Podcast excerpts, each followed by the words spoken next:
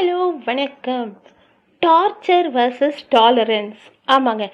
Torture அப்படின்னா என்ன? ஒரு சித்திரவதை ஒரு கொடுமைப்படுத்துதல். அந்த மாதிரி சொல்லலாமா? டாலரன்ஸ் அப்படின்னா என்ன? அந்த ஒரு எபிலிட்டி இல்லைன்னா அந்த கெப்பாசிட்டி என்ன தான் வரட்டும்ப்பா நம்ம பார்த்துக்கலாம். அப்படிங்கிற ஒரு மனப்பான்மையா இல்லை ஒரு ஆக்ஷன் கலந்த ஒரு திங்கிங்னு வச்சுக்கலாமா? அப்படி வேணால் சொல்லலாம். ஆனால் இந்த தொடர்ந்து டார்ச்சர் பண்ணிகிட்டே இருந்தாங்கன்னா என்ன பண்ண முடியும்? இப்போது ஒரு உதாரணத்துக்கு பார்த்தீங்கன்னா ஒரு எறும்பை கூட இப்படி இப்படி பண்ணிங்கன்னா அது கூட திரும்பி வந்து கடிக்க ட்ரை பண்ணும். அந்த மாதிரி ஓயாமல் ஏதாவது டார்ச்சர் பண்ணிக்கிட்டே இருந்தால் என்ன தான் பண்ண முடியும்?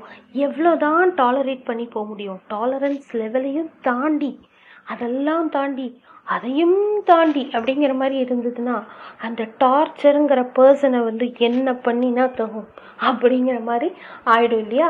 இது வந்து பல நேரங்களில் பல சந்தர்ப்பத்தில் எல்லாருக்குமே எங்கே வேணால் நடக்கலாம். ரோட்டில் நடக்கலாம் இல்லை நீங்கள் ஒர்க் பிளேஸில் நடக்கலாம் காலேஜில் ஸ்கூலில் எப்படி வேணால் எதுக்காக வேணால் நடக்கலாம். ஸோ இந்த டார்ச்சர் அண்ட் டாலரன்ஸ் அப்படிங்கிறது இரண்டும் கை கோர்த்து கொண்ட ரெட்ட குழந்தைகள் இல்லைன்னா two sides of a coin அப்படின்னு சொல்லலாம்.